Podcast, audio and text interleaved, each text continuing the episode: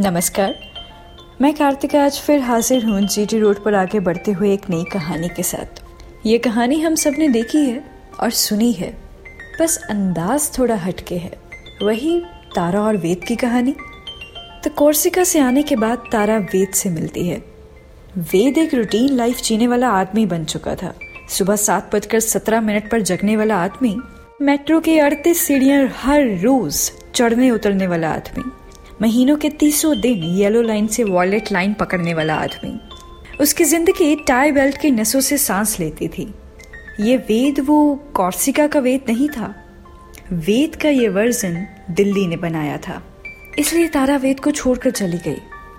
आदम जब छोटे छोटे गाँव बनाकर खाली हुआ था तो उसने शहर बनाए, राजा बनाया। लेकिन जब शहर शहर होने के चरम शेष पर पहुँच गए तो शक्ति का केंद्र ही बदल गया। अब बनने बदलने की कमान आदमी से शहर के हाथों में पहुँच गई। शहर ने अपने मतलब के आदमी को बनाना शुरू कर दिया। जो इसके फिट पैमाने पर फिट बैठेगा, वही चलेगा। सिर्फ़ वही जिएगा। इसलिए आदमी का मशीन हो जाना शहर में उसके जीने की पहली शर्त है। ये वेद वो कवि नहीं था। अन्यथा वो तारा के जाने पर गीत चतुर्वेदी की भाषा में लिखता कि तुम ऐसे जाना जैसे देह से प्राण। लेकिन ये फ़िल्म थी। इसके भाग्य का निर्णय निर्देशक के हाथ में था। इसलिए छोड़कर जाने के बाद भी तारा वेद से प्यार कर ही लेती है और अंत में दोनों गले भी लगते हैं। कसकर, जकड़कर, एकदम टाइट वाला हक।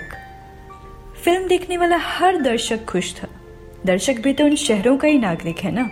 उसकी ज़िंदगी भी उसके हिस्से नहीं है। इसलिए उसे जो चाहना होता है, वह फ़िल्मों से माँगता है।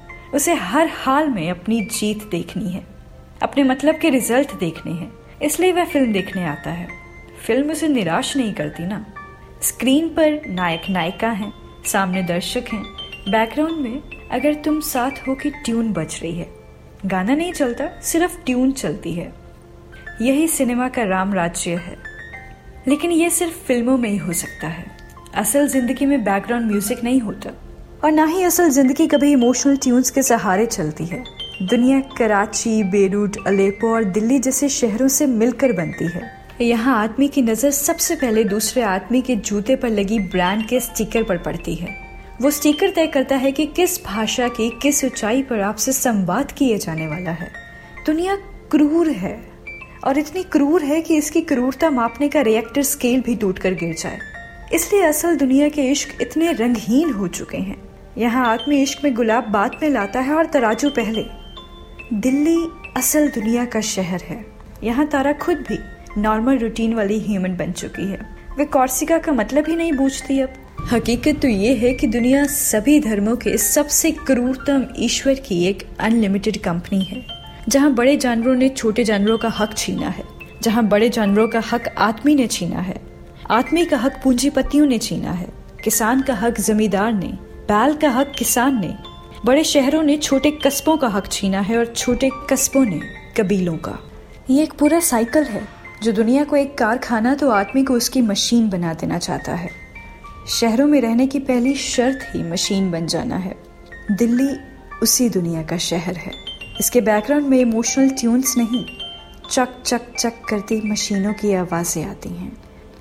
ये अनुभव श्याम मीरा सिंह जी के फेसबुक वॉल से लिया गया है। अगली बार फिर मुलाकात होगी। यूँ ही जीटी रोड पर चलते हुए खट्टे मीठे अनुभवों के साथ। तब तक के लिए नमस्कार।